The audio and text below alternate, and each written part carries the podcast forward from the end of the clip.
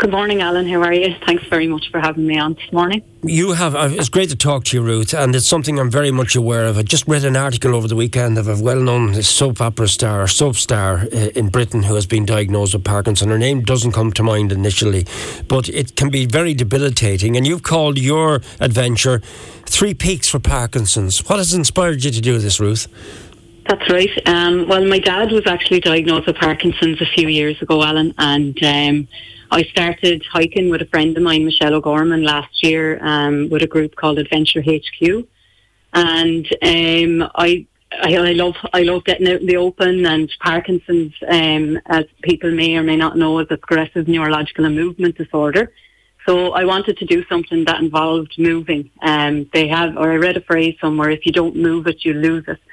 So that's very important for Parkinson's sufferers to get out and move. So right. I wanted a bit of a personal challenge for myself as well. So I decided to set, to set up the Three Peaks for Parkinson's, um, where uh, Friday the 22nd till Sunday the 24th of April, I'm going to climb the three highest peaks in Ireland over the three consecutive days, which are all based in Kerry, in conjunction with the lads from Adventure HQ.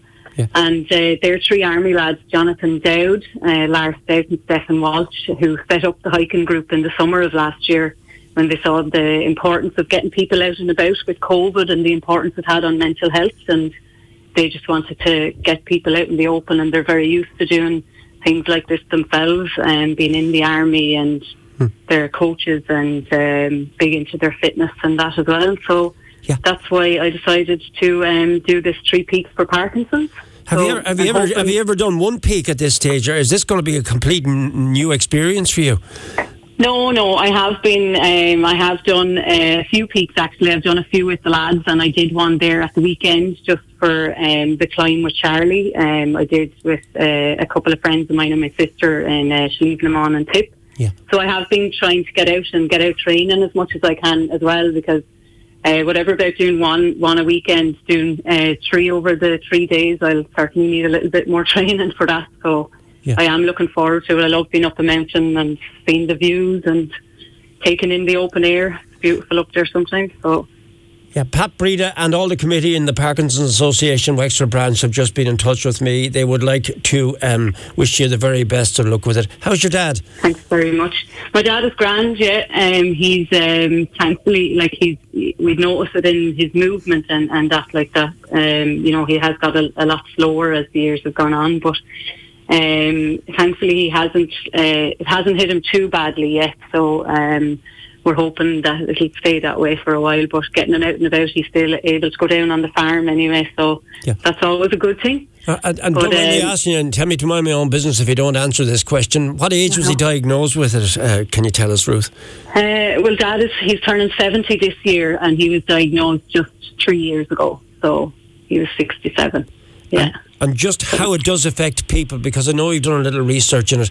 What are the effects Yeah. of this? So, like, it is a movement disorder. So that's the one thing with Parkinson's. It will affect movement is a big thing. Uh, you'll also have tremors. Uh, there's a shuffle that can be associated with it. You have that kind of blank stare. Um, but movement really is the main thing, um, Alan, and neurological as well. It can affect uh, mental health. It can lead to depression. Um, it also your memory loss, and you know that can all be affected by it as well. So, um, Yeah. the Parkinson's, um, so it is actually Parkinson's Awareness Week this week. So, the Parkinson's.ie, um, they have a number of uh, free online week-long events of educational and fun events going on themselves. Um, and anyone that's looking to sign up to any of those, they're all just because of COVID. There a lot, a lot of it is online, obviously, uh, this time, and uh, even the Wexford branch haven't decided to do anything just because of COVID, but they are hoping to organise a few more things now in the next little while coming up. Um, and they have uh, their chair yoga classes um, that they organise and coffee mornings every month and that as well. So. Yeah. Look, I have a question, in, and, and we will be looking at this again. We'll, we'll, I'm not going to put you under pressure from for medical responses, okay. but someone said about the, the shaking hand. Is that one of the early indications? The shaking hand. Yes. Yeah, yeah.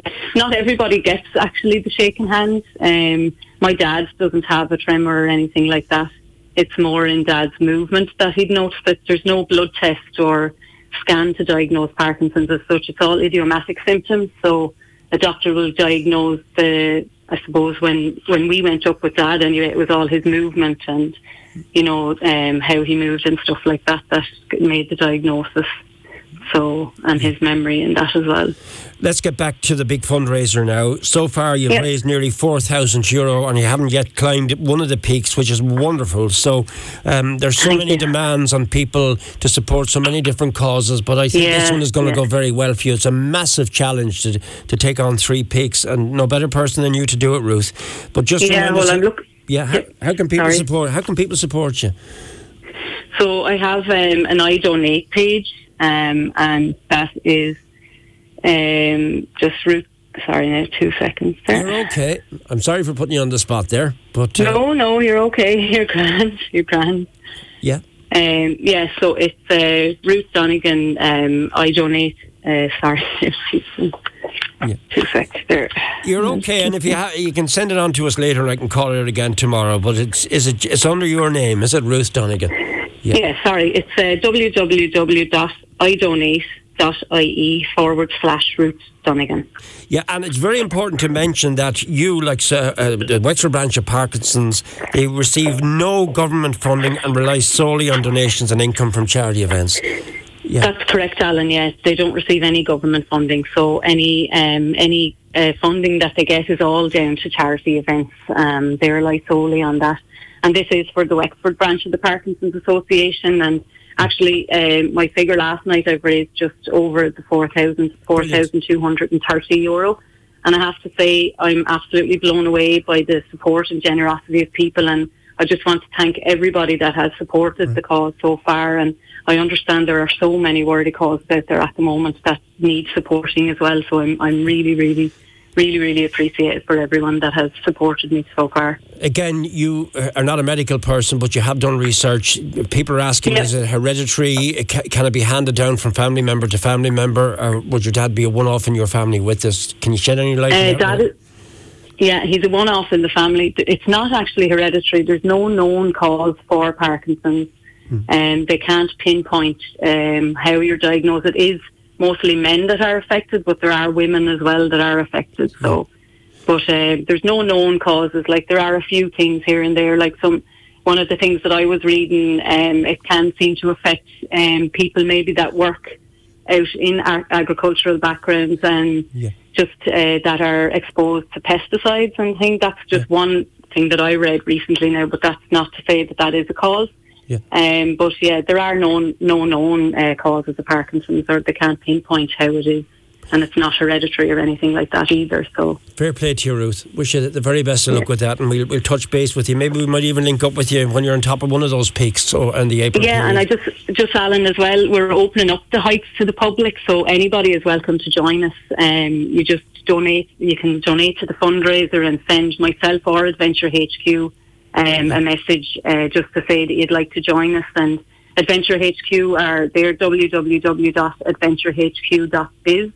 And they're on Instagram and Facebook and that as well, so you can link up to any of their. They run. They're, we're doing a hike next weekend. Anyone's welcome to join as well. So you just sign up on their page okay. and they love they cater for all levels of fitness so Well anybody's welcome to join